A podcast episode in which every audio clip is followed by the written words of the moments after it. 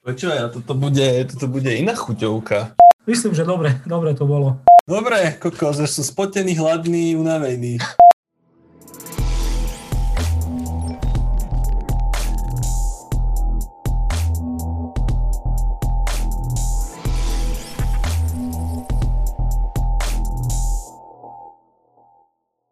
No dobre, Janči, ahoj pri ďalšom podcaste, vítam aj tých, čo to pozerajú. Toto bude podľa mňa celkom dobrý diel. Chcem prebrať kilečko, čo Sulik teraz predstavil, ale ešte predtým si povedzme o tých zmenách, čo sa schválili v zákonníku práce z dielne ministerstva práce a hlavne o tej jednej zmene, ktorú tam uh, Krajňák presadil.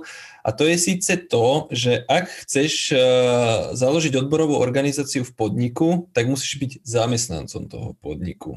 Povedzme si, že Prečo to vôbec ministerstvo spravilo? A, a či je to vôbec dobré opatrenie? Chceš začať? No, môžem. E, je, e, v prvom rade je to veľmi zlé opatrenie. Reaguje to na niečo, čo má svoju, svoje rácio, ale problémom je, že to e, pokazie alebo naruší tie vzťahy a tie fungujúce odborové organizácie, ktoré doteraz fungujú. Pretože prečo to spravili, hej? Tak e, začali nám tu vznikať rôzne, ja to nazvem tak, že zombie, odborové organizácie, ktoré chceli nejakým spôsobom len využívať systém alebo súčasný zákon. To znamená, že sa prihlásia u zamestnávateľa, my sme odborová organizácia, ktorá u vás pôsobí a vy nám teraz musíte zo zákona poskytnúť to, to a to. To začali robiť niektoré kvázi odborové organizácie a zamestnávateľia samozrejme s tým majú problém. Ale e, momentálne je ten návrh, že pokiaľ odborár alebo funkcionár odborov nie je zamestnancom zamestnávateľa, tak nemôže zastupovať zamestnancov. Lenže e, toto máme na Slovensku bežne fungujúce, že napríklad existuje na, nám tu odborová organizácia, ktorá má zvoleného predsedu, ktorý, ktorého platia odborári. On nie je zamestnancom žiadneho z so zamestnávateľov, ale on zastupuje napríklad zamestnancov v troch, štyroch fabrikách. Môžem uvieť rovno príklad, je to takto e, v Detve, kde predseda odborov alebo odborové organizácie zastupuje niekoľko firiem, ktoré spolu nejako nesúvisia, len to, že sídlia na jednom mieste. A podľa tohto nového zákona už tento predseda odborovej organizácie už by nemohol zastupovať týchto zamestnancov, čo je samozrejme nezmysel. Ak si to samozrejme nedohodnú medzi sebou, že áno, lenže poznáme, ako to funguje, musím sa s tebou dohodnúť, ale ja sa nechcem a firma povie, že jednoducho ho neakceptuje a tým pádom odbory skončili. Hej, hej, ja to ešte trošku uh, prozaickejšie vykreslím. Uh, ja to poviem to, čo ty, len to poviem zase svojimi slovami, by to určite bolo pochopené, nech to radšej zaznie dvakrát. Uh, Doteraz to fungovalo tak, že keď si chcel u nejakého zamestnávateľa založiť odborovú organizáciu, musel si k sebe nájsť dvoch ľudí, čiže museli ste byť traja, proste traja ste sa združili, založili ste odbory, zaregistrovali ich na ministerstve vnútra a poslali zamestnávateľový list. My traja sme založili u vás odbory, my tu pôsobíme, my tu zastupujeme zamestnancov. A to mohli urobiť ľudia, ktorí aj neboli zamestnanci tej firmy. Čiže ty, ja a ešte niekto tretí sme si mohli založiť odborovú organizáciu a mohli sme do úplne nesúvisiacej firmy poslať list, Košť, Kuruc a neviem kto zastupujú zamestnancov v tejto firme.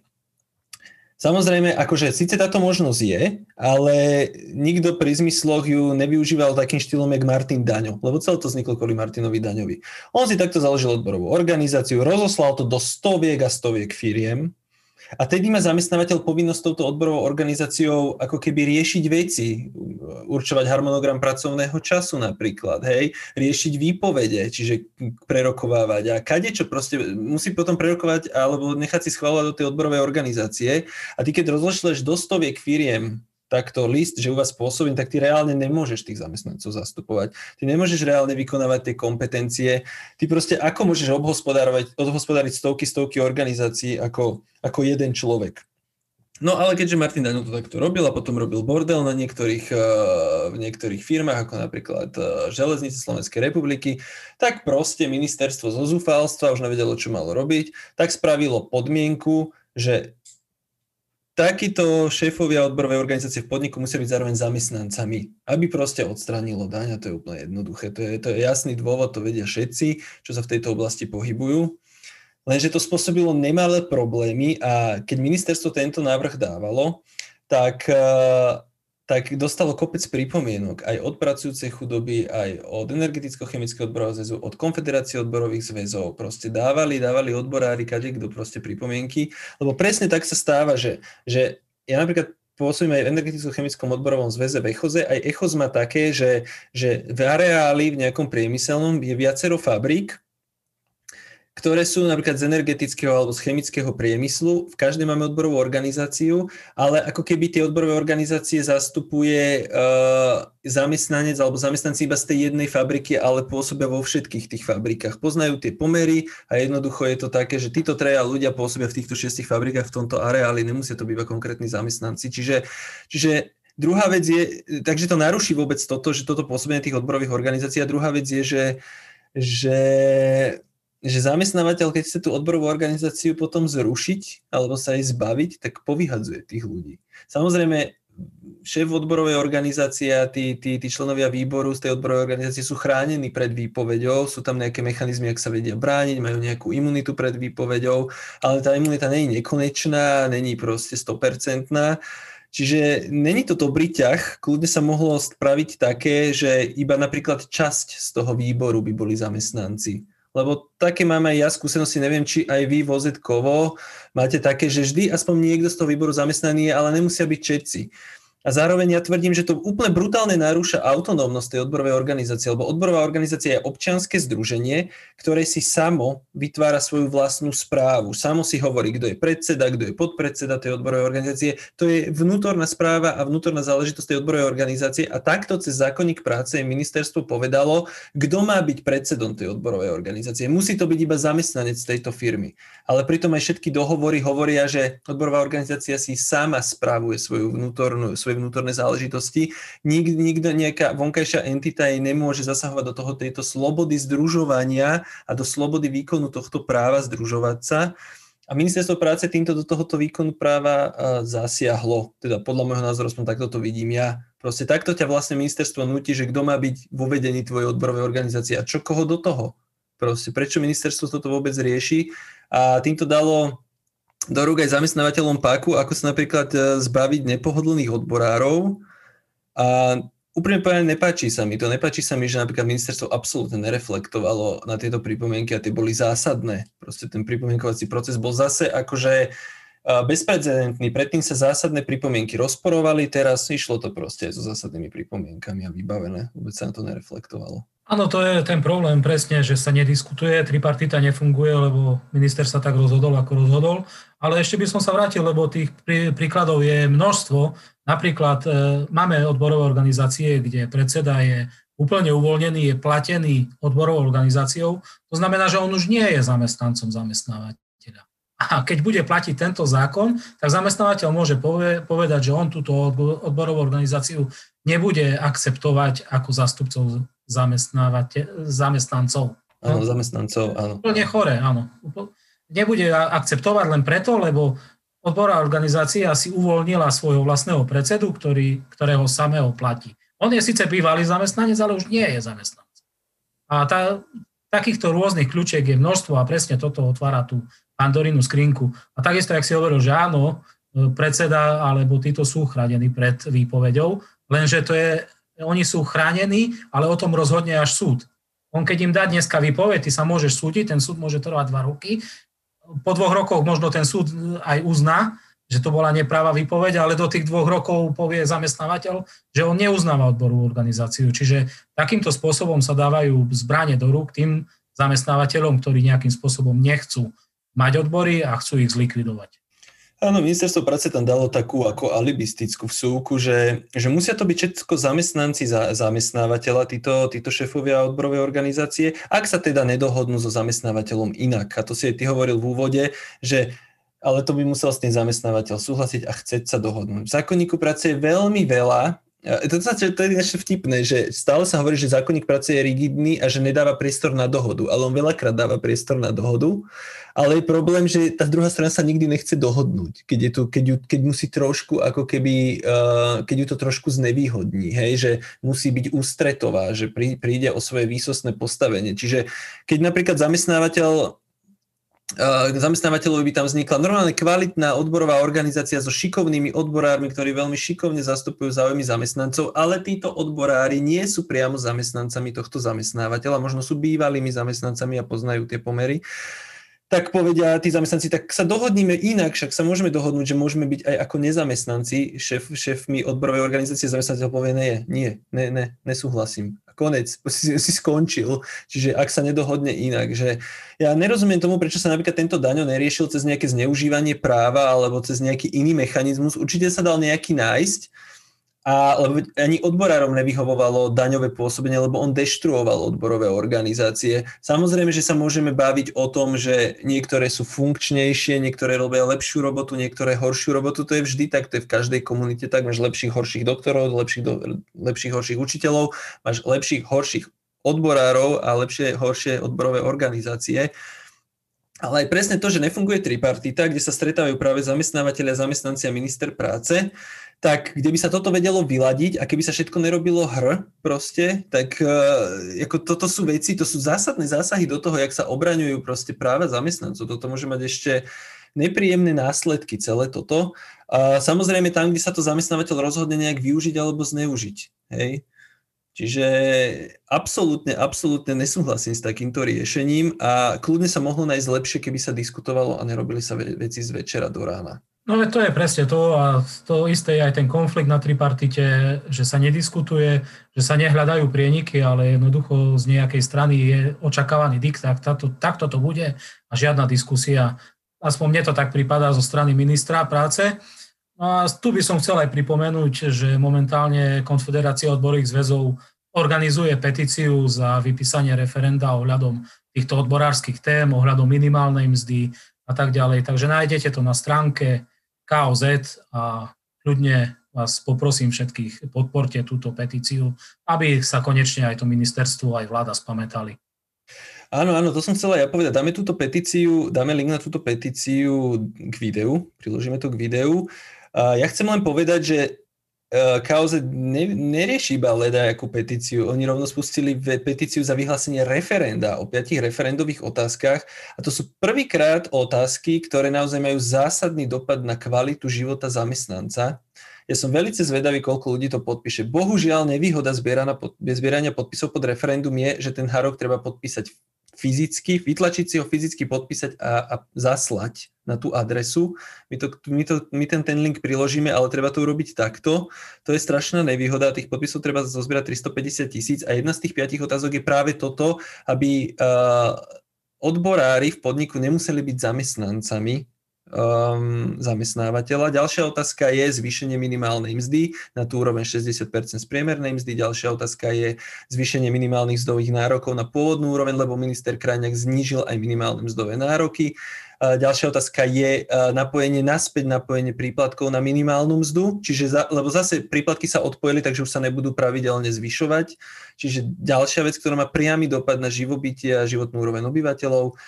A bola tam posledná vec, zastúpenie na tripartite, aby mohli na tripartite zamestnancov zastupovať najreprezentatívnejšie odborové organizácie, aby sa na tripartitu nedostala hociaká organizácia, ktorá zastupuje 10 členov a ktorá tam proste bude, ja neviem, bude rada, že tam ja, bude súhlasiť s kadečím, s čím príde minister. Čiže akože odporúčame túto petíciu podpísať, dáme na to ešte link k videu, dáme to aj samostatne, to budeme zdieľať. Takže to je jedna vec, ale prosím ťa, poďme na tú tému, ktorá proste mňa úplne, že to, je úplne rozvášnila. Uh, Ksulik vyšiel s novým kilečkom. Ja som ani nevedel, že vyšiel s novým kilečkom, kým som si neotvoril mail a zrazu tam vidím, vidím tam mail od novinárky z hospodárskych novín, že uh, bola asi jedna hodina po obede, keď som si to otvoril a že Richard Solik dnes predstavil nové kilečko so 469 opatreniami, že ktoré opatrenia sa vám z toho pozdávajú a ktoré sa vám nepozdávajú, prosím vás odpoveď do dvoch hodín. Že Ježiši Kriste, však som to, ani som nevedel, že bola tlačovka, tak som si to rýchlo aspoň prepozrel, nech môžem aspoň nejakú odpoveď dať. Ale to akože to je neuveriteľné, že ty si takýto rozsiahly materiál proste pozrieš a hneď tam nájdeš, aha, toto teraz mi to tam teraz to neukážem na kameru, ale hneď tam nájdeš kopec opatrení, ktoré úplne hrubo a flagrantne poškodzujú zamestnanca. To je proste neuveriteľné. Proste Sulik sa rozhodol zase raz pomáhať zamestnávateľom tým, že poškodí zamestnancov. Ty si videl tie opatrenia tiež, že? Áno, celé som si to prešiel. E, netvrdím, že som tam zbadal všetky problémové veci, ale je ich tam strašne veľa, ktoré som zbadal a jednoducho to je niečo neuveriteľné. Mnohé z nich e, odporuje dokonca aj medzinárodným zmluvám. Jednoducho toto nie je možné vôbec prijať, ale on to dáva, lebo, lebo cíti šancu, zavetril niečo a jednoducho ide do toho, ale to sú proste hrozné veci. To, to, to, to, ja na to nemám ani slov. No, mne sa najviac páči, akože ja som sa celkom smial na tom štýle, ako to je v podstate urobený ten materiál, alebo jak sa k tomu dopracovali.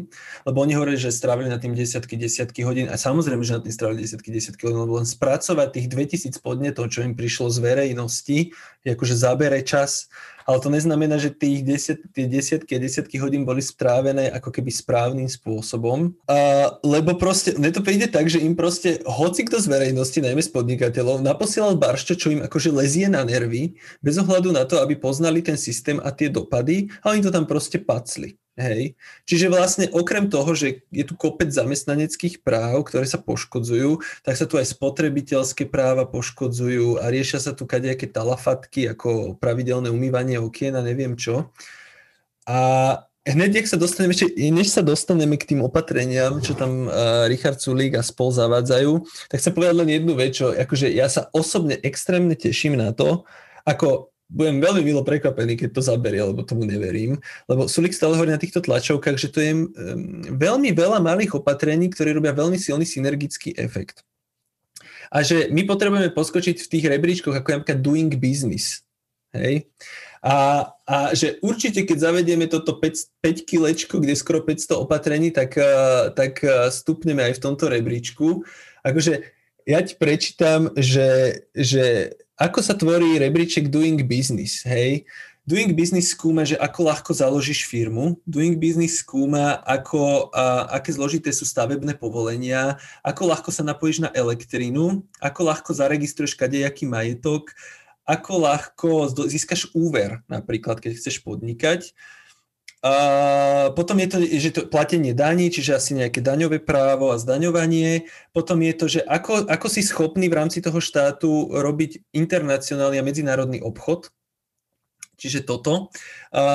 Čiže napríklad v rámci Európskej únie sa ti asi tento ukazovateľ bude vysoký, lebo si v rámci celej EÚ a, a nehovoriac o tých kontraktoch, čo má EÚ so svetom. Potom ďalší, ďal, ďalšia vec, čo skúma Doing Business je ako keby vynúcovanie a vymáhanie práva a ďalšia vec, že je konkurs a, a insolvencia a tieto veci. Čiže to sú také, také základné veci, ktoré riešiš pri také stavebné prvky podnikania. Hej? Ale keď tam Richard Sulik dá, že že nebudeme uvádzať pôvod e, potravín v jedálnych lískoch, lebo to zaťažuje podnikateľov, alebo uh, zrušíme lehotu na pravidelné umývanie okien u zamestnávateľa, alebo, alebo uh, zamestnanci v, re, v reštauráciách nebudú mať svoje vlastné vecka, alebo budú používať spoločné vecka s, s, so zákazníkmi, tak proste akože kde, ale toto som nevybral, že nás chvál, toto všetky sú takéto tieto opatrenia dobre, sú tam niektoré veci s elektrinou a sú tam nejaké veci s DPH a tomu úplne celkom rozumiem, či toto akože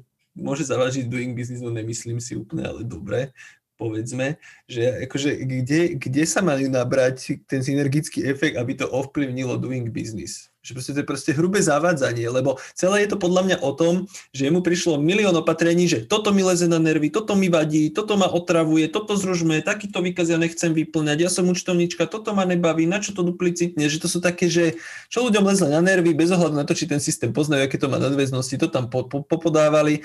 A bez ohľadu na to, či ministerstvo hospodárstva pozná nadväznosti, tak to tam dali, lebo oni tu kafrajú do do zákonov, ktorí sa ich netýkajú. Od zákonníka práce cez nejaké spotrebiteľské veci až po, ja neviem, no energetika sa ich napríklad dotýka, ale proste oni tu kafru proste do všetkého, do potravín, proste do všetkého. Čiže mi to príde akože mega nekompetentný materiál a už len posledná vec, že že ja to chápem, oni z tých 2000 vecí zredukovali to na 500 a teraz proste idú vyjednávať. Takže teraz budú chodiť na ministerstva a budú hovoriť, tak toto sa týka vašeho ministerstva a tu chceme presadiť toto, toto, toto. Ja to im na ministerstvách budú hovoriť, že na čo ste sa zbláznili, však toto je tam na to, toto je tam na hen, toto keď dáte, tak rozbijete celé toto, tak sa začnú dohadovať a začnú vlastne sa dozvedať, jak vlastne veci fungujú. Takže mne je úplne jasné, že im nemôže prejsť všetkých 469 opatrení, možno niektoré prejdú, ale proste akože povedz mi, či toto je výsledok práce strany, ktorá sa profiluje ako odborná.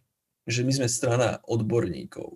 No, k tomu by som ti povedal len toľko, že e, Sulik je známy tým, že na všetko chce dáta. Áno, aj keď sa zatvárali obchody teraz e, počas korony, tak hovoril, že nie, máme na to dáta, nemôžeme zatvárať a tak ďalej a tak ďalej. No ale zase na druhú stranu, keď im e, niektoré inštitúcie ako Rada pre rozpočtovú zodpovednosť, IFP, INES a tak ďalej dodajú e, dáta o tom, že ich odvodový e, bonus je blúd, tak oni ten odvodový bonus aj tak presadzujú, čiže asi taká strana odborníkov to je. No ale vráťme sa späť e, ku kilečku. Predstavili ho bombasticky na tlačovke, spomenuli tam hlúposti ako umývanie okien. Dobre, ja nie som proti tomu, však zrušme umývanie okien. Budeme mať možno niekde špinavé okna, ale predpis mne osobne tento nedáva ani zmysel, ale dobre, zružme to. Lenže tie dôležité veci na tej tlačovke vôbec aj nespomenú. A v pra- pracovnou právnej oblasti je tam toho kopa, ktoré, ako som povedal, že množstvo z toho je v rozpore e, s medzinárodnými dohovormi, so za, s inými ani neviem, s čím všetkým je v rozpore, no proste to sú choré veci. Mnohé tam doslova poškodzujú zamestnanecké prostredie, to, čo sme hovorili už roky, že áno, ideme vylepšovať zamestnávateľské prostredie, ale tým, že budeme zhoršovať to zamestnanecké, mne to normálne hlava neberie tieto veci. Napríklad zrušenie štátneho sviatku 1.9. super, znie to super, lebo máme strašne veľa štátnych sviatkov. Lenže keď sa pozrieme na to, že koľko hodín odrobí priemerný Slovák, tak je to oveľa viac ako v Nemecku, kde majú tých sviatkov menej, alebo v Anglicku, kde majú tiež tých sviatkov menej. Ako to, že my odrobíme viac, keď máme tak strašne veľa štátnych sviatkov a ten jeden štátny sviatok nám určite zdvihne HDP aspoň o 3%. Áno, áno, to je klasická Suliková legenda, že máme príliš veľa štátnych sviatkov, keď znižíme štátne sviatky, zvýši sa nám HDP, no akože zvyšovať HDP znižovaním štátnych sviatkov, to je ako asi najinvenčnejší ekonomický výmysel. Počúvajme, ja som to narataval. Je tam 469 opatrení a z toho 82 sa dotýka pracovného prostredia. Veľa z tých 82 sa dotýka bezpečnosti a ochrany zdravia pri práci. Ja dúfam, že sa mi podarí urobiť podcast s jedným eh, chalaniskom, eh, ktorý, sa, ktorý je expert na BOZP, takže ten nám povie, že čo sú to za dopady, to, čo tam navrhujú, či sú to lebo niektoré veci aj mne prídu, že sú fajn, že zniží sa túto byrokracia, ale je tu nejaké pravidlo navyše, ktoré naozaj nepotrebujeme v tej spoločnosti. To je fajn. Toto keby Richard Sulik robil, tak to by bolo geniálne, keby nás takto, od, o, takto debyrokratizoval ale keď on zasahuje do vecí, ktoré sú akože nonsens. Napríklad, poďme si ich teda tak prechádzať tie opatrenia, že ktoré sa nám zdali ako také čerešničky, že on tam píše, vie, vie, niektoré sú úplne že vágne, on tam píše, že zlepšíme mechanizmus zavádzania alebo výpočtu, ne, zlepšíme mechanizmus minimálnej mzdy, tak akože kúkaš na to, že čo to je zlepšiť mechanizmus minimálnej mzdy. Ja viem, čo to, že ja viem, čo to bude znamenať. To bude znamenať zhoršenie v nejakom zmysle, lebo proste oni chceli minimálnu mzdu aj zrušiť. A potom v inom, v inom bode sme našli, že, že, že minimálna mzda bude zavedená ako 60% mediánu spred dvoch rokov. Kto sa tomu nerozumie, tak nevie, že to by znamenalo zníženie minimálnej mzdy. Čiže napríklad budúci rok budeme mať minimálnu mzdu 623 eur, ak by sme išli podľa Sulika, tak by bola tá minimálna mzda 610 eur. Čiže o 13 eur by bola nižšia. Ono niekto povie, však to je len 13 eur, ale však pri minimálnej mzde sa o každých 10 eur tu háda, hej. Raz sa zvyšuje o 30 eur, raz o 40 eur, raz o 20 eur, proste o 13 eur je veľa, hej. Ježiš Maria, takže proste prvá vec, že zníženie minimálnej mzdy. Neviem, akože dám ti slovo, aby som nehovoril stále ja, ale toto bola prvá vec, ktorá mne zarezonovala. E, ja, ja som odborár a mne hneď prvé, to je hneď asi aj na začiatku toho dokumentu, udrelo do očí zrušenie záväznosti kolektívnych zmluv vyššieho stupňa pre zamestnávateľov. Kolektívne zmluvy vyššieho stupňa poprvé sú dosť vágne na Slovensku, relatívne málo obsiahle, čiže nemajú tam nejaké super nadpráva z nich plynúce. Po druhé, keď zamestnávateľia nechcú tak tieto vyššie kolektívne zmluvy sa ani nebudú uzavreté. V mnohých sektoroch vôbec nie sú uzavreté, pretože zamestnávateľia nechceli. A druhá vec je, že máme nejaké medzinárodné zmluvy, ktoré hovoria o tom, že e, kolektívne zmluvy vyššieho stupňa alebo sektorové kolektívne zmluvy sú platné e, v, tom našom, v tej našej legislatíve a jednoducho majú sa využívať, musia sa využívať a musí sa rešpektovať aj ich záväznosť voči zamestnávateľom. Čiže tu navrhujú niečo, čo je v rozpore e, s prístupovou zmluvou Slovenska do Európskej únie. To isté e, tie veci ohľadom bezpečnosti práce, ktoré tam je ich milión. Ja nehovorím možno, že niektoré sú naozaj zbytočné, prehnané, ale drvivá väčšina z nich je naviazaná takisto na dohovor, ktorý má Slovenská republika s Európskou agentúrou bezpečnosti práce. Čiže tam zase nemôžeme škrtať len tak, jak si to Sulik zmyslí. A to, s týmto on je povestný, lebo keď si pamätáš, roky mali v programe zmenu zákonníka práce, e, definícia závislej práce. Že oni to zrušia. Roky sme hovorili, že to je blúd, že to zrušiť nemôžu. A potom si to oni konečne zistili a už pred poslednými voľbami to v programe nemali. A keď sa ich niekto z ich fanúšikov, podnikateľov na to pýtal, že prečo to už nedali do, do ich návrhu, tak mu odpísali, že v podstate potvrdili to, čo sme hovorili my. Medzinárodné záväzky Slovenskej republiky neumožňujú túto definíciu vyhodiť zo zákonníka práce.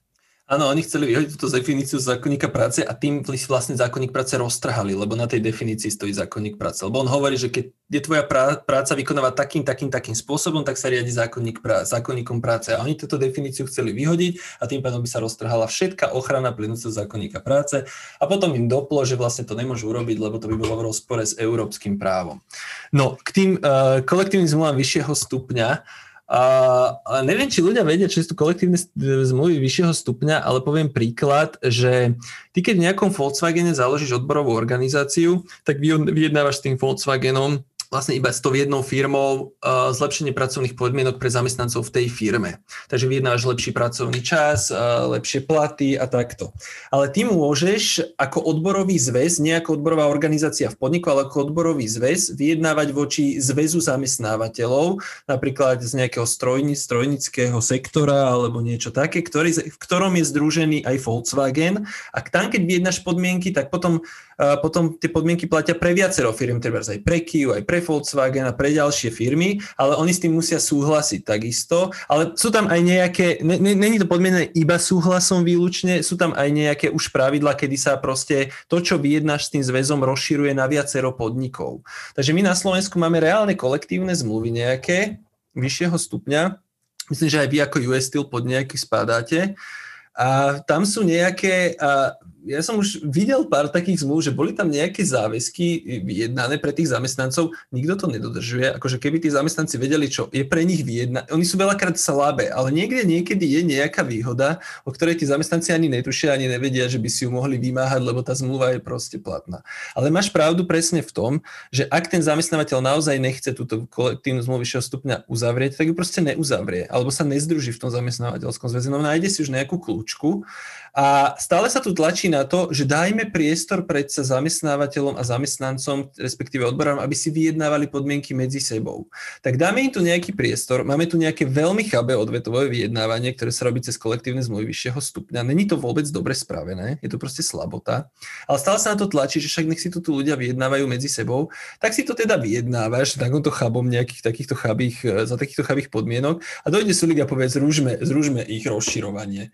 Akože celá celá únia nás tlačí do toho, aby sme e, podporovali odvetvové vyjednávanie. Aby sa v nejakom odvetví niečo dohodlo a platilo to viac menej pre celé odvetvie. Toto má napríklad Rakúsko, to majú severské krajiny, má tu Dánsko.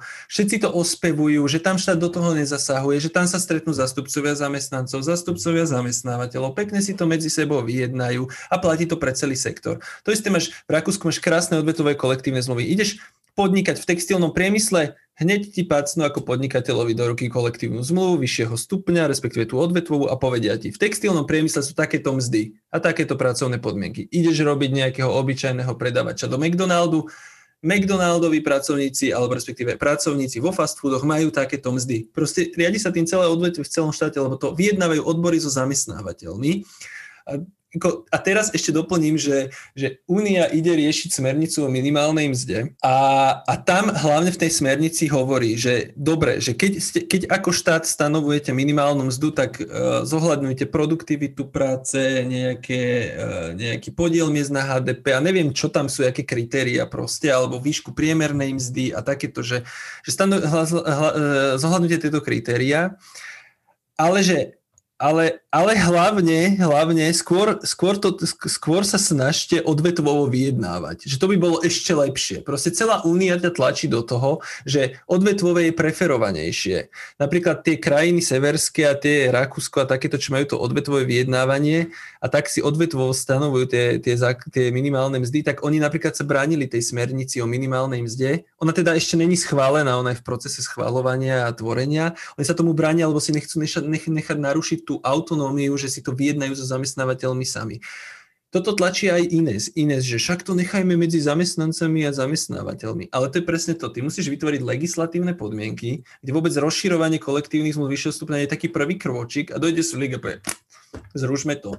Jakože toto je, toto je úplne že neuveriteľné. No, čo k tomu povedať? Ja si pamätám, že kedysi pred pár rokmi jeden eh, poslanec od SAS, ja už teraz si nepamätám meno, E, napísal jeden taký veľmi dlhý článok, ktorý hovoril o tom, ako je to u nás veľmi zlé a ako je to dobre majú poriešené v Dánsku. Lebo, lebo, lebo, lebo, lebo tam nemajú nič v zákonníku práce a všetko si riešia sami. Lenže to je presne o tom pohľade, že v tom Dánsku sú tie kolektívne zmluvy vyššieho stupňa, tie sektorové, jednoducho dohadované a tam nejde nikto pod tie e, dohodnuté úrovne. Jednoducho nikto nedostane nižší plat, e, dostanú všetci rovnaké podmienky, rovnako dovolenku a tak ďalej. Ale keď to povie, že na Slovensku niečo také urobme, tak sa im zježia všetky chlpy na hlave. E, vyhovuje im to len to vtedy, e, keď to z nejakého dôvodu im pasuje, lebo treba zoškrtať zákonník práce.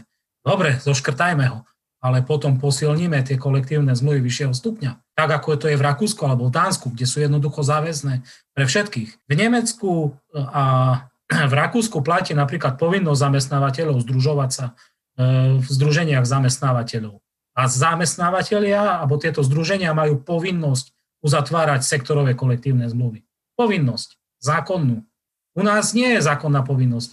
Zamestnávateľ sa nemusí združovať, a združenia zamestnávateľov nemusia podpisovať vyššie kolektívne zmluvy, keď nechcú. Vyjednávať, keď ich o to požiadajú odbory, musia, ale podpísať tú kolektívnu zmluvu nemusia. Nemusia ju vôbec vyjednať.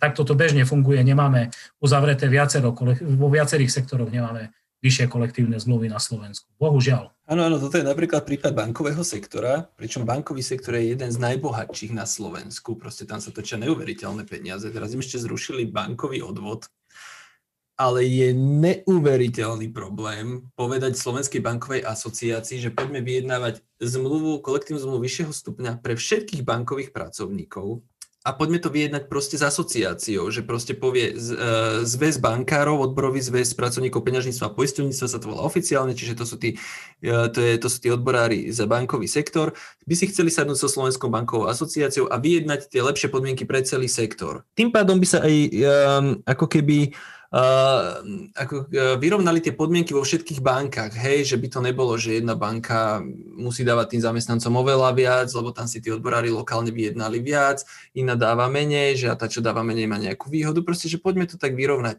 No keď chceli odborári vôbec 1% zvýšenie, no to oheň na streche a zároveň druhá vec, čo, čo treba povedať je, že tá Slovenská banková asociácia je na schvál založená podľa iného právneho inštitútu, aby nebola povinná vôbec s tými bankovými odborármi vyjednávať. A toto bankoví odborári riešia už roky a nikto im s tým nevie pomôcť a nechce, proste každý na to kašle. A toto by napríklad oni potrebovali, lebo tí zamestnávateľia sa často združujú nie cez ten zákon o združovaní, ale idú cez občianský zákonník a tí potom, oni nemajú potom povinnosť s tebou vyjednávať a keď aj vyjednávajú a uzavrie sa tá kolektívna zmluva, tak ona je vlastne neplatná a je nevymožiteľná, že toto robia.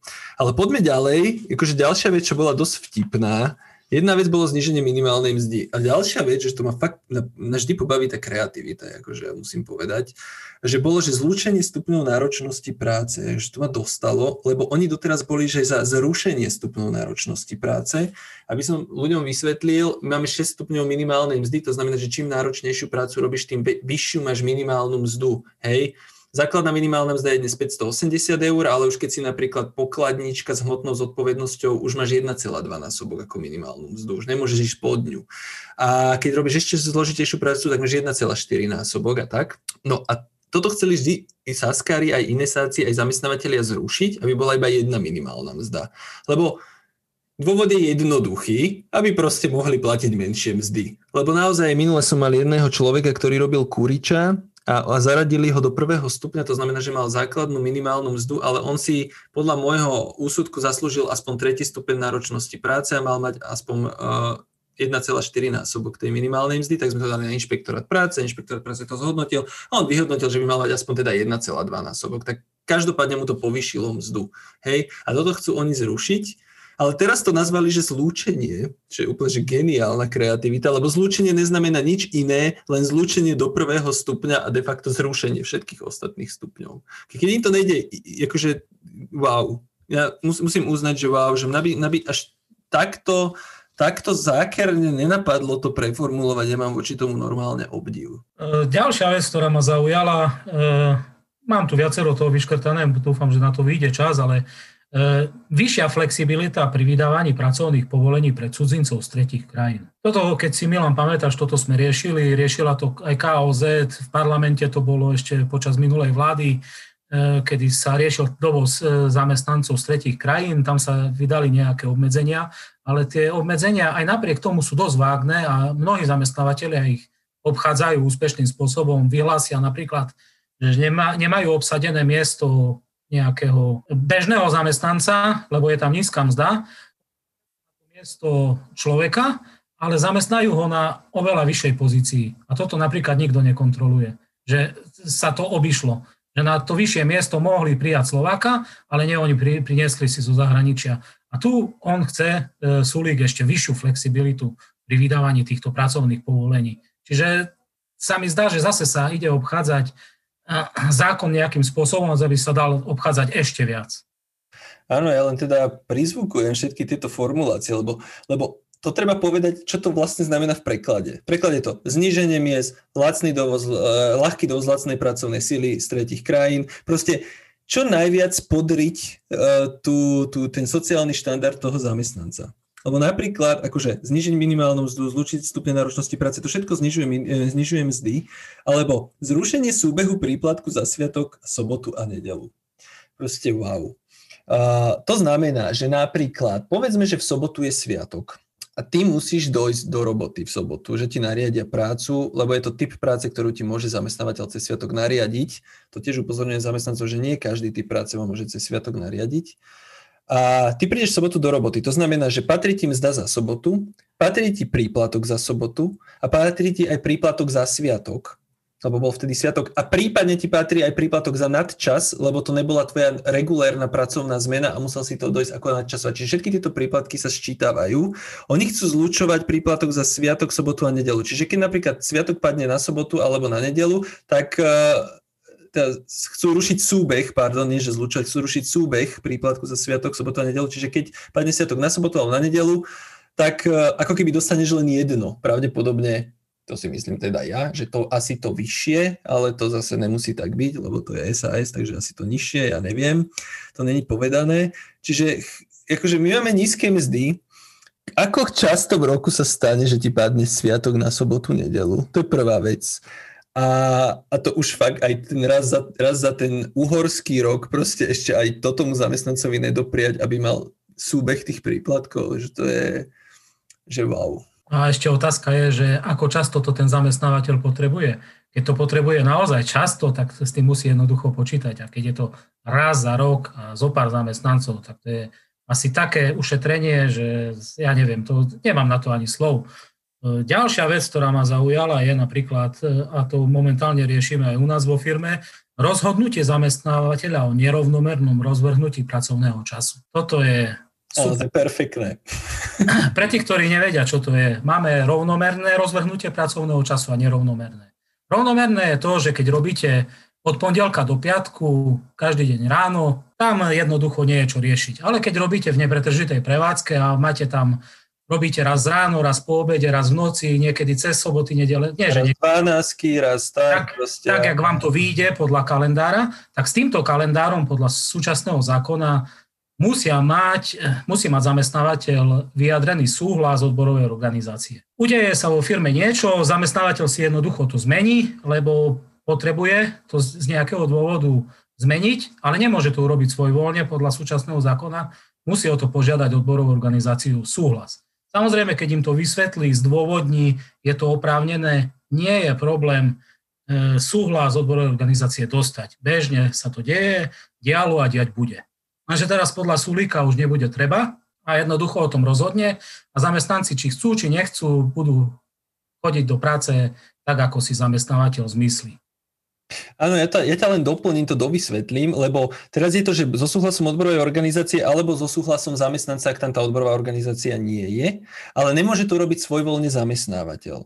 A ten nerovnomerný rozhodnutý pracovný čas znamená, že naozaj robíte akože ranná, nočná alebo ranná, denná, voľno, voľno a kadejak a to znamená, že jeden týždeň odrobíte alebo robíte krátky, dlhý týždeň, že jeden týždeň ten zamestnanec odrobí menej hodín, iný, iný, iný týždeň viac hodín a v priebehu najviac 4 mesiacov sa musí ako keby ten pracovný čas vyrovnať. Čiže on má napríklad v zmluve ten zamestnanec, že 40 hodín týždenne a že má odrobiť, ale keď má nerovnomerne rozvrhnutý pracovný čas, to znamená, že v jeden týždeň odrobí 28 hodín, v iný týždeň môže robiť aj 50 hodín a tak ďalej, ale v priebehu 4 mesiacov, najviac 4 mesiacov podľa toho, ako sa to dohodne, sa to musí vyrovnať ako keby v priemere na 40 hodín týždenne, hej?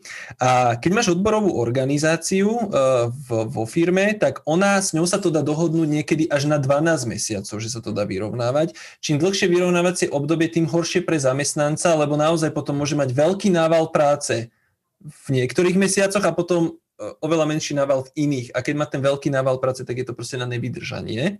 Ale zase je to nejaký, ako keby nejaká páka aj pre tých e, odborárov, že dobre, keď to chceš rozšíriť zo 4 mesiacov na 12, alebo na 6, alebo na 8, tak mi daj za to, ja neviem, vyššiu mzdu, alebo kratší pracovný čas, alebo daj mi za to viac dovolenky pre tých zamestnancov. Proste, že vieš, vieš to za niečo vymeniť. Hej, to sú také, že bargaining chips, že proste máš tam, máš tam s čím vyjednávať ale, ale on, Sulik proste chce túto kompetenciu odborárom zobrať. Dokonca ešte aj zamestnancov chce zobrať právo sa na tomto dohodnúť a právo s tým nesúhlasiť. A zamestnávateľ bude svojvoľne určovať, či zavedie nerovnomerne rozhodnutý pracovný čas alebo nie. Lebo nerovnomerne rozhodnutý pracovný čas nie je ideálny, ideálny, spôsob, ideálny spôsob rozhodnutia pracovného času. Ideálny spôsob je, je, že proste robíš pravidelne a je tam pravidelnosť, nerobíš v noci, nerobíš 12 hodín, neviem koľko, proste robíš proste nejaké osmičky a ideš, to sa považuje za defaultne akože taký ten, taký ten najvhodnejší pracovný čas. Preto sa tam vyžaduje dohoda, preto sa tam vyžaduje, že zamestnávateľ musí preukázať, že to povaha prevádzky inak neumožňuje rozvrhnúť a tak ďalej. Čiže toto chce Sulik zrušiť. Takže to len na dovysvetlenie. Ak môžem, tak by som ja dal nejakú svoju chuťovku, že toto je podľa mňa, to, akože ja neviem, čo tým chcú povedať, takže ja si tam naprojektujem, čo v tom ja vidím, že zrušenie určenia splatnosti mzdy. No toto je akože to som na to kúkal jak že to už to není možné. Že zákon, zákonník práce ti hovorí, že mzda je splatná proste najneskôr v 30. deň nasledujúceho mesiaca, alebo sa máš dohodnúť na, tom, na tej splatnosti mzdy. No a, a akože ja, ja, ja nechápem, nechápem, prečo by som si nemal dohodo, dohadovať, uh, prečo by nemala existovať povinnosť určovať splatnosť mzdy. Veď to mi príde zase, že ako keby tí ľudia nevedeli, na čo to má nadväznosť. Veď to má nadväznosť na všeličo, to má napríklad nadväznosť na to, že ak ti 15 dní, do 15 dní, odkedy bola splatnosť mzdy, zamestnávateľ nezaplatil mzdu alebo jej čas, tak ty môžeš dať napríklad okamžité skončenie pracovného pomeru s dvojmesačným odstupným.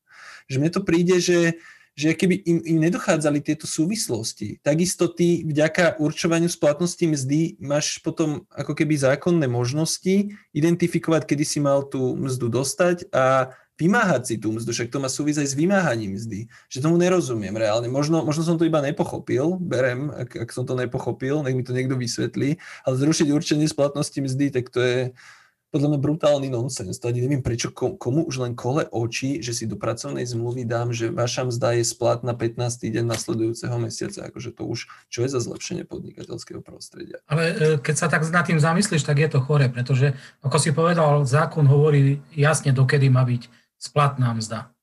30 dní má na to, že by zaplatil za minulý mesiac. A v kolektívnych zmluvách alebo v, v pracovnej zmluve si môžeš dohodnúť, že to bude 15.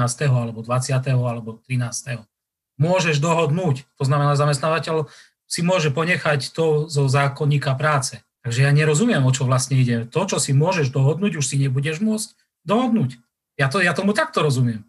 Počkaj, ináč to je dobrá otázka. Vieš čo, ja si to radšej, aby sme, aby sme nikoho neklamali, schválne si nájdem v zákonníku práce, že splatnosť mzdy Splatnosť mzdy, paragraf 129. Zda je splatná pozadu za mesačné obdobie a to najneskôr do konca nasledujúceho kalendárneho mesiaca, ak sa v kolektívnej zmluve alebo v pracovnej, pracovnej zmluve dohodlo inak. No, je to presne, jak som povedal. Presne. Čiže zákonník práce ti hovorí, že dokedy je splatná, ale môžeš sa dohodnúť.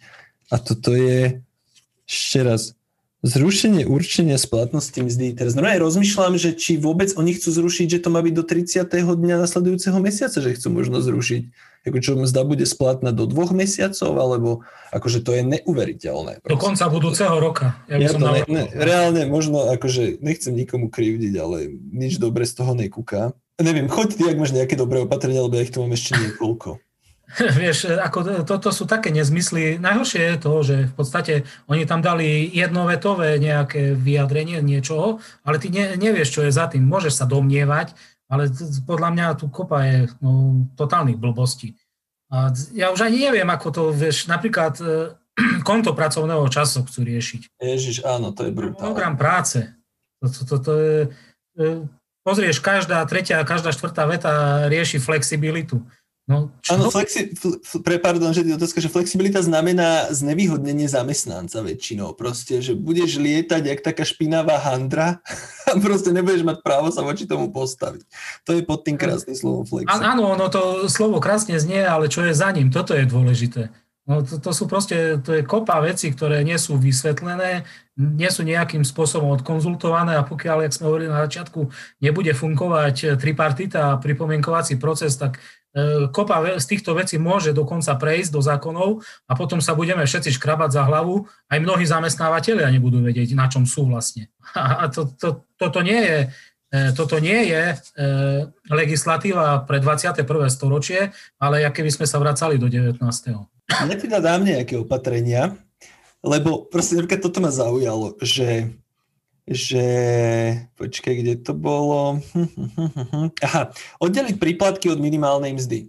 To je zase zníženie miest, hej, ale vtipné na tom je, že to už sa stalo. To už je schválené. Čiže oni navrhujú niečo, čo už schválené je, alebo oddeliť prácu z domu, tzv. home office, od domáckej práce a telepráce.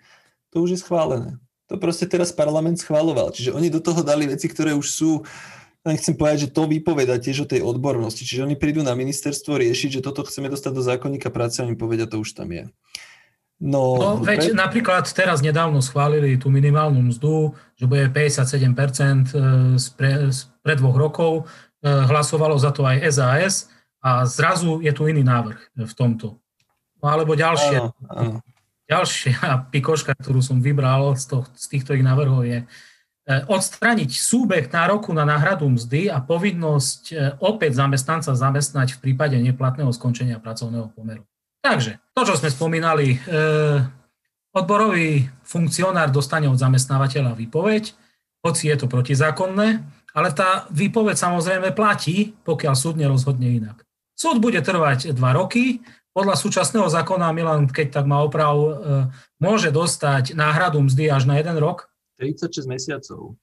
36 mesiacov. No, to si celkom nepamätám. Dobre, tak ten súd bude trvať 4 e, roky. On dostane náhradu mzdy za 3 roky, rok nejak snať prežil a samozrejme súd mu nariadi opäť zamestnanca zamestnať podľa súčasnej legislatívy. A tu si teraz bude môcť vybrať, že buď si zoberie tých 36 mesiacov podľa tohto návrhu, alebo opäť sa zamestná. No, počúvaj, akože toto je Saska. Ježiš Maria. Ja sa na tomto vždycky tak bavím, Sáska kedysi navrhovala, dokonca to aj my máme na našej stránke, sme to riešili, oni chceli uh, uh, dať do zákonníka práce, že keď ťa neplatne vyhodia, tak uh, maximálna náhrada tvojej mzdy je 6 mesiacov. Teraz je 36, kedy si bolo neobmedzené, lebo aj súdy trvali neobmedzené dlho aj 11 rokov, ale proste, uh, že 6 mesiacov. Pointa celého tohoto ustanovenia je, že má to zamestná, proste tá sankcia, že ti musí doplatiť až 36 mesačných platov, keď ťa neoprávnené vyhodí a že ťa musí naspäť zamestnať, je tam na to, aby zamestnávateľov odrádzala dávať ľuďom neplatné výpovede. Čiže ak napríklad zamestnávateľ sa chce zbaviť nejakého odborára, lebo proste si tam otvára ten odborár hubu a upozorňuje na porušenie zákonníka práce a snaží sa vyjednávať lepšie pracovné podmienky, Saska by presadila tieto, toto zníženie sankcií, tak pre Boha však to za tomu zamestnávateľovi za to stojí vyhodiť nepohodlného zamestnanca, zaplatiť mu tak maximálne 6-mesačné odstupné alebo 6-mesačnú nejakú satisfakciu a choď do prdele, hej. Toto im neprešlo, tak teraz zase vymysleli, že dobre, nechajú náraku, náhradu mzdy nechajú, ale zase zrušia aspoň tú povinnosť e, toho zamestnanca opäť zamestnať. Čiže oni stále sa snažia ako keby znížiť tú sankciu. Neprejde jeden spôsob, hľadajú iný spôsob. A vždycky vieš, tak salámová metóda, tak však to není až také, tak však dostal 36 platov, tak zružme tam tú, tú sankciu, že musí zase zamestnať, tak však keď ho tam nechcem, ho tam nechcem. A potom prídu o rok a zase, tak však 36 platov je veľa, však toľko ani súdy snad už netrvajú tie pracovné, dajme 24 mesiacov, však to je strašne veľa, ale to je práve na to, že to má odrádzať toho zamestnávateľa, aby ta neoprávnené nevyhadzoval. Však koľko prípadov sme aj my riešili, že zamestnávateľ si vyfabrikoval nejaké porušenie pracovnej disciplíny, úplne, úplne od veci, len pretože sa chcel zbaviť normálneho zamestnanca, len ho nemal rád z nejakého dôvodu Napríklad si zamestnávateľ spýtal svoje nadčasy, ktoré mu zamestnávateľ nepreplácal a jediný si tam otváral hubu, takže zamestnávateľ sa ho snažil zbaviť, tak vyfabrikoval porušenie pracovnej disciplíny a, a, a snažil sa ho zbaviť takto. A keď tam dáš nízku sankciu, tak toho zamestnávateľa naozaj nebude nič odrádzať, aby toto nerobil. Lebo to, že to zamestnávateľia robia, robia to s tým vedomím, že buď veľa riskujú, alebo ich to odrádza a nerobia to, alebo od toho upustia, keď ich na to upozorní, že toto pôjde na súd a toto je vyhrateľný spor a sankcia je taká a taká. Čiže to je úplne absurdné. Ja som sa o tomto raz bavil s jedným pravicovým politikom, keď ešte navrhovali 6-mesačné odstupné, 6-mesačnú tú náhradu mzdy Saska, tak on sám hovoril, že teda ja som pravičiar, ale však toto je zamestnávateľ a potom budú tých zamestnancov vyhadzovať hlava nehlava. Hej, a to ti povie pravicový politik. No presne tak, ako hovoríš, ako to, to, to sú úplne nelogické veci. E, ďalšie, čo ma zaujalo, to som spomínal, to konto, konto pracovného času, tak je zavedenie možnosti rozvrhnúť konto pracovného času po dohode aj s jednotlivými zamestnancami. Tak toto je úplný nonsens, pretože podľa súčasného zákona e, zamestnávateľ môže konto pracovného času dohodnúť e, s odporovou organizáciou a tam sa musí aj do, v tejto dohode dohodnúť aj to čerpanie alebo rozvrhnutie týchto hodín splatných alebo minusových alebo plusových. Áno, áno, áno. No a teraz Dobre, tak si dohodneme v kolektívnej zmluve, že budeme mať konto pracovného času, ale s každým jednotlivcom sa bude môcť dohodnúť ja ako zamestnávateľ, že ako mu to rozvrhnem. Tomu dám také podmienky, hentému také podmienky, podľa toho, ako budem vedieť na tých zamestnancov pritlačiť. Niektorý sa možno nedá, a ktorý sa dá a jednoducho toto to rozvráti celý systém. Áno, áno, akože ja tomu dodám jednu vec, ak môžem do toho skočiť, lebo toto je fakt moja srdcová téma, tieto veci. Uh, ja len chcem ľuďom vysvetliť, že konto pracovného času je tá najhoršia vec, čo sa môže človeku väčšinou vo fabrike stať. Nikto, to, nikto zo zamestnancov ani z odborárov to nechce, všetci to nenávidia, pretože konto pracovného času znamená, že sa napríklad e, na, e, povie, že, za, že behom 30 mesiacov až 30 mesiacov, čo je viac ako 2 roky, že raz budete robiť strašne veľa, potom budete v plusových hodinách, potom budete robiť strašne málo, budete v minusových hodinách, nevznikajú tam nadčasy skoro, proste keď máš veľa veľa, tak máš veľa, lebo niekedy inokedy máš málo. Stále budeš mať rovnakú mzdu, ale niektoré mesiace budú tak strašne nepríjemné, lebo ty sa budeš, budeš akože vyplúť dušu v tej práci a iné mesiace budú zase také, že dobre, není veľa roboty, ale stále ti plinie rovnaká mzda. Hej, ale každý to konto pracovného času nenávidí. A odborári, a, tre, a teraz je to nastavené tak, že to konto môže zamestnávateľ zaviesť iba keď tam má zástupcov zamestnancov, čiže to musí dohodnúť iba s odborármi alebo zamestnaneckou radou.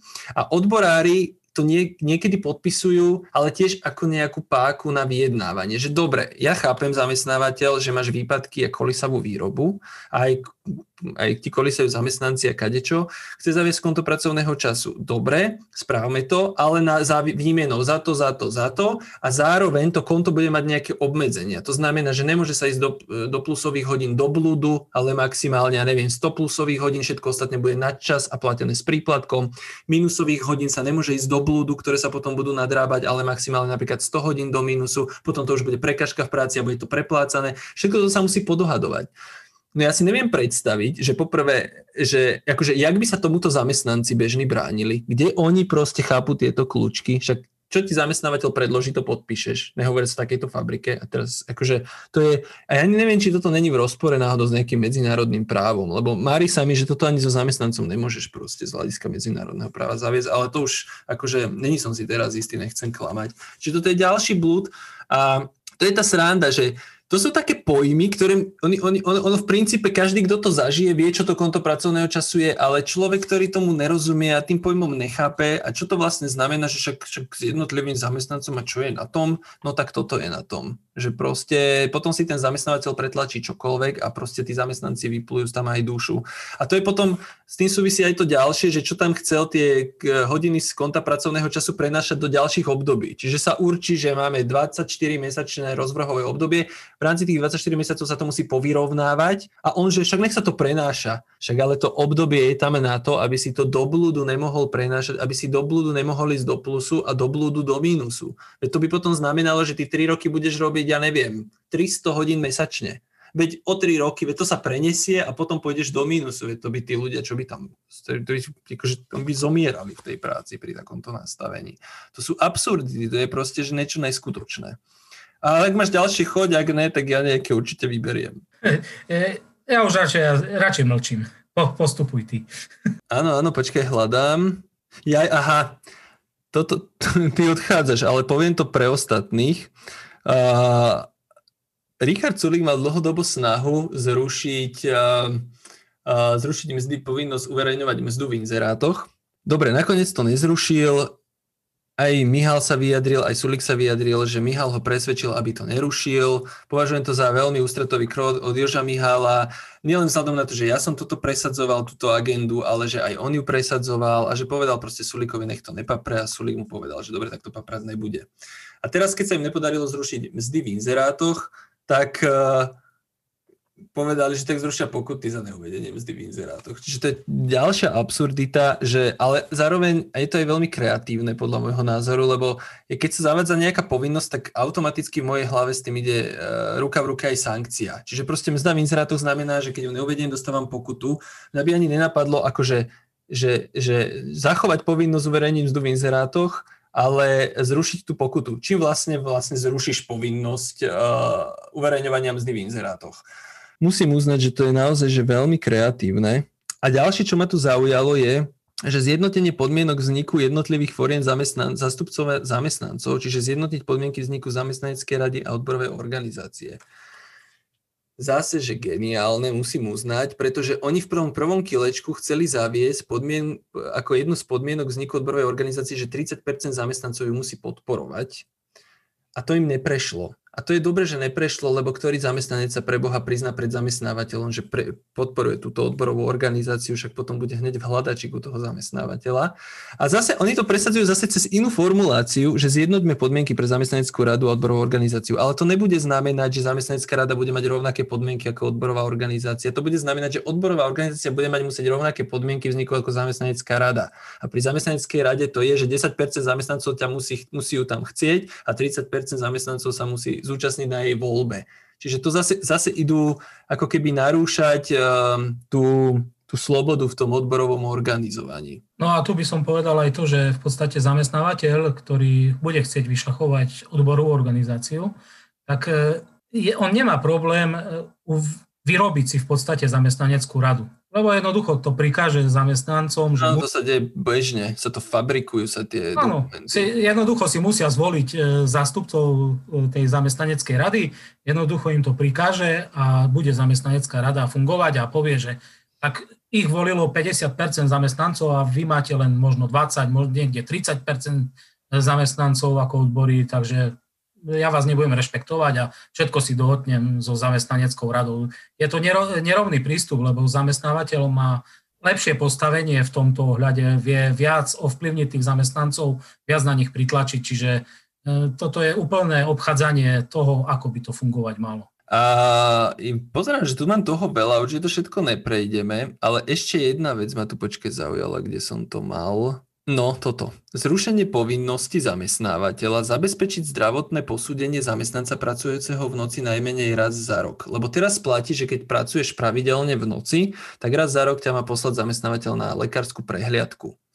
A ono to pre človeka, čo nepracuje v noci, uh, asi znie tak, že tak čo raz za rok treba chodiť na prehliadku kvôli tomu, že robím v noci, ale ja som mal toľko prípadov, čo mi ľudia písali, čo robia v noci, že aké majú brutálne zdravotné problémy, lebo ja som to, vždy som čítal o tom uh, v tých múdrych knihách, že práca v noci zvyšuje riziko infarktu, riziko mŕtvice, dokonca aj riziko cukrovky a tak ďalej, že proste naozaj to má zdravotné rizika ale jedna vec je o tom čítať a druhá vec je, že keď ti to ľudia bežne píšu, nepíšu ľudia. Ja som začal, ja keď som začal robiť eh, v noci, začal som mať epilepsiu.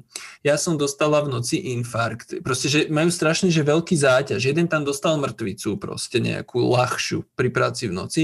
Čiže jednoducho to je dôležité, aby tí ľudia chodili na tie prehliadky. Však to je, to je úplne, že že to je, to je esenciálna vec, to není, že mm, akoby nejaká zbytočná byrokratická povinnosť, čo zamestnávateľ musí plniť. Čiže že on svojimi návrhmi, e, ten Richard Sulik tá SAS, normálne akože ohrozuje život tých ľudí doslova, lebo na tých prehliadkách niektoré sú formálne, ale na mnohých sa často vychytajú nejaké problémy. Napríklad jedna pracovná prehliadka takáto povinná Uh, môjmu bratrancovi zachránila život, mu našli vďaka tomu nejaký nádor niekde, proste ho išlo na operáciu vďaka tomu proste akože ono to význam reálne má, ono to není, že ideš doktorovi a to sa iba tak tvári, že si tam a nič sa nedeje. Samozrejme, keď si pamätáš, pred dvoma rokmi Nobelová cena pre, za medicínu išla lekárom, e, vedcom, ktorí zistili súvislosť medzi prácou v noci, nepravidelnými e, striedaním pracovných cyklov a zdravotnými problémami. Oni tam zistili, že aj rakovina a tak ďalej, rôzne tieto choroby, áno, áno považujú za civilizačné, sú práve z, toho, z tohto z pracovného cyklu. A ja sám ti môžem potvrdiť, odrobil som viac ako 20 rokov na smeny, bežne som pracoval v noci a je to veľká záťaž na organizmus, na psychiku, na všetko možné. To ti jednoducho rozbije celkovo e, život. I, hovorí sa, že ľudia sa majú pravidelne stravovať, pravidelne cvičiť, pravidelne neviem čo. No skús, keď pracuješ na smeny, keď robíš v noci, No skús tieto veci robiť pravidelne. Nejako to jednoducho nejde. E, ľudia, ktorí odrobia nočné, prídu domov takí dobití a potom ešte oni majú svoje rodiny. Treba ísť s deťmi e, do školy, zo školy, e, k lekárovi a tak ďalej. To, to, to sú jednoducho základné veci. A takisto, čo tu hovoria, že zrušiť vstupnú lekárskú prehliadku pri nastupe do zamestnania. Prečo? Však toto táto vstupná lekárska prehliadka pri nástupe do zamestnania chráni aj zamestnávateľa, pretože keď e, zamestnanec po nejakých rokoch e, dá na pracovnú zdravotnú službu, že získal chorobu z povolania, tak e, pracovná zdravotná služba môže vyhodnotiť, že to získal u tohto zamestnávateľa. Lenže keď absolvoval vstupnú lekárskú prehliadku a predtým robil u iného zamestnávateľa, tak oni môžu zistiť, že to nemal z toho aktuálneho, ale z toho predchádzajúceho zamestnania. Čiže toto chráni aj týchto zamestnávateľov. Čiže vstupná lekárska prehliadka, ja nevidím dôvod, že by sa e, rušila. A takisto to, čo si hovoril, ty raz do roka lekárskú prehliadku zamestnanca, ktorý pracuje v noci, však to je, myslím si, že... Určite. Normálna vec, ktorú e, nikoho príčetného nenapadne zrušiť. To by ma fakt nenapadlo toto rušiť, keď ti mám pravdu povedať. Proste v tom zákonníku práce je toľko problémov, ktoré treba vyriešiť a my iba narúšame týmito návrhmi nejaké základné štandardy proste a rušiť prehliadku zamestnanca, ktorý robí riziko, riz, ako v rizikovom režime, práca v noci, to je úplne absurdné. A ešte jedna vec, akože okrem aj iných, ale tak nebudeme tu dve hodiny kvôli tomu, ale zaujali ma tieto dve vety. Jedna bola, že explicitne ustanoviť zoznam dokumentov, ktoré môže inšpektorát práce pri, pri kontrole žiadať. Tak to ma úplne dostalo. Ja som si všimol, že že Richard Sulik má veľký problém s inšpektorátmi práce, proste čo mi tu nejaký inšpektorát práce ide kafrať do, do, do, do to. Ja nehovorím, inšpektoráty nefungujú dobre. Akože ja už som počul aj, akože namiesto niekedy kontrolujú formalistické sprostosti a niekedy, akože tie rozhodnutia sú zle, niekedy sú dobré, akože fakt záleží, aká kvalita inšpektora, na koho natrafíš. Ale ale to, to prosím ťa, čo je? Ako práca inšpektora sa podobá na takú istú, istý druh práce vyšetrovateľa. Ty proste dojdeš, skúmaš od pracovnej zmluvy cez interné predpisy, po výplatné pásky, započtové listy, čokoľvek súvisí s tými dokumentami. Skúmaš, čo ti poslal zamestnanec, skúmaš kadejakú komunikáciu, ktorá prebiehala, ty proste musíš zistiť, kde je práve, či napríklad nejaký nadčas nariadil, ako neoprávnené, neoprávnené, či si sa bránil, alebo či ťa donútil na ňo ísť, či si ho odmietol ako v súlade so zákonom, napríklad výkon nejakej práce. A ty teraz čo, akože my teraz v zákone, pre, prečo to vôbec ideme robiť? Čak v zákone je napísané, že, že, že ten inšpektor má právo požadovať tieto písomnosti, kadejaké. On má proste právo požadovať všetko, čo súvisí s, to, s tým výkonom kontroly. Prečo my ideme teraz obmedzovať jeho výkon kontroly, že na tieto písomnosti. Akože to je, to je prosím ťa, ja tomu nerozumiem, lebo potom ešte je tu jedna veta, zase úplne inde, lebo to sú úplne rozhádzané sú tie opatrenia, že proste tu je, tu je niečo o zákonníku práce, potom niečo o energetike, o DPH, potom zase o zákonníku práce, potom o BOZP, potom zase o inšpekcií, potom tri strany oného spotrebiteľských nejakých práv a potom zase ideme zase, že zefektívnenie výkonu inšpekcie práce.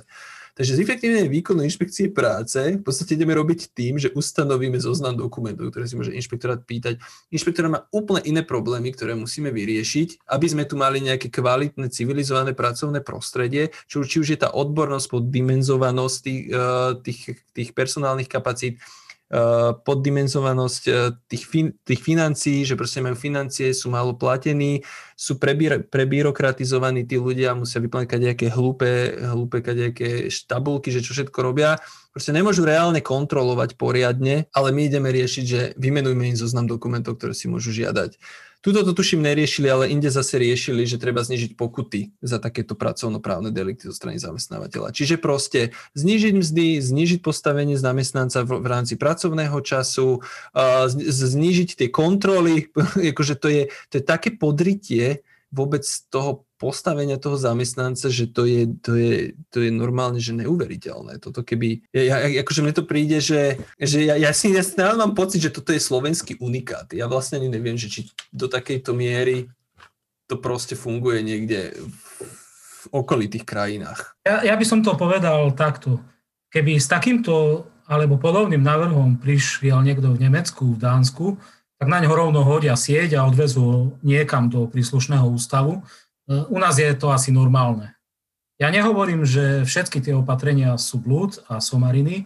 Určite o mnohých sa dá rozprávať, mnohé sa dajú z tohto kilečka akože realizovať nejakým spôsobom. Ale už minimálne to, čo sme my tu hovorili, sú totálne hlúposti a proste veci, ktoré sú otrhnuté od reality. A ja si osobne myslím, že eh, Sulik ich tam dal len preto, lebo, lebo si potreboval niečo dokázať a vie veľmi dobre, že mu to neprejde, pretože som hovoril, mnohé sú v rozpore s medzinárodnými zmluvami, mnohé sú v rozpore s tým, čo už bolo prijaté v parlamente. E, cez ministerstvo práce ja dúfam, že mu množstvo vecí takisto neprejde, aj keď ťažko povedať, lebo momentálne tá diskusia tam nefunguje, ako by mala, ani tripartita, a takisto aj mnohí zamestnávateľi, aby mali s niektorými vecami problém. Lenže tá tripartita nefunguje ani medzi zamestnávateľmi a štátom, čiže to je celé zle. Áno, áno, ja tiež dúfam, že ministerstvo práce odchytí tieto veci. A myslím si, že ich aj odchytí, však aj v prvom kilečku podchytával tieto veci, oni to tam dali znova. Ja si osobne myslím, že to ide nie, to, je, to je úplne vidieť, že to je rukopis Jany Kišovej, Richarda Sulika, Jana Oravca, rukopis zamestnávateľov, ktorých tam Jano Oravec na to ministerstve hospodárstva zastupuje. Je to, je, to, je, to, je to sranda, že oni to stále tlačia rok čo rok, rok čo rok žiadajú tieto veci, rok čo rok sa tomu bránime, akože my tu zvádzame boje, že prosím vás, zaveďme tu um, ako keby štandardy zo severských krajín versus pomaly ranný kapitalizmus, že stále je tu tento konflikt, akože tí, tí, tí, tí, tí zastupcovia zamestnávateľov a zároveň ich hlas uh, politický, ktorým je Richard Sulik a Jana Kišova, sa to nehambia stále presadzovať ľudia, my na to upozorňujeme roky. Ako pracujúca chudoba na túto agendu Richard Sulika ISS upozorňuje roky, od roku 2014, proste furt. Furt to není dosť známe medzi ľuďmi, lebo oni zase stále tú agendu tlačia, nevysvetľujú tým ľuďom, že aké to bude mať dopady. No čiže ja len dúfam, že aj tento rozhovor trochu pomohol tým ľuďom objasniť niektoré tie súvislosti z toho zákonníka práce a, a toho, čo navrhujú. A teda chcem znovu upriamiť pozornosť na tú petíciu Konfederácie odborových zväzov, to, by treba, to, to treba podpisovať a posielať konfederácii. Takisto chcem ľuďom povedať, že ak sa vám páči, čo robíme a tieto podcasty, alebo vôbec to, že vám nejako pomáhame v tých pracovnoprávnych veciach a dávame vám nejaké rady, kľudne nás môžete podporiť nejakými treba mesačne dvomi eurami na účet. Dávam, dávam, dávam číslo účtu tiež do popisu videa. A ak chceš, Jano, ešte niečo povedať, čo nezaznelo, kľudne povedz, alebo sa môžeme rozlúčiť, ako povieš. Skôr ako sa rozlúčime, e, napadla ma ešte jedna vec, len taká reakcia mimo tejto témy. Spomínal si Oravca, štátneho tajomníka na ministerstve hospodárstva. Veľmi sa mi páčilo, minule bol v teatri v jednej diskusii a od moderátora dostal otázku, ktorá sa týkala zvyšovania spotrebných daní na, e, myslím, že na cigarety a neviem, či aj na alkohol a jeho odpoveď e, bola o minimálnej mzde. Otočil to na minimálnu mzdu. Ja som ano, toto nevidel. Ja som ako to bolo úplne čarovné a toto aj ukazuje tu ich odbornosť, keď e, reagujú na niečo niečím úplne od veci. Čiže ďakujem, podpisujte petíciu KOZ a vidíme sa. Áno, vidíme sa pri ďalšom podcaste. Možno to bude práve o BOZP, lebo aj tých opatrení na narušenie bezpečnosti ochrany zdravia pri práci je tu kopa. Super, ďakujem, že ste to pozerali a vidíme sa najbližšie. Čau, Ahoj.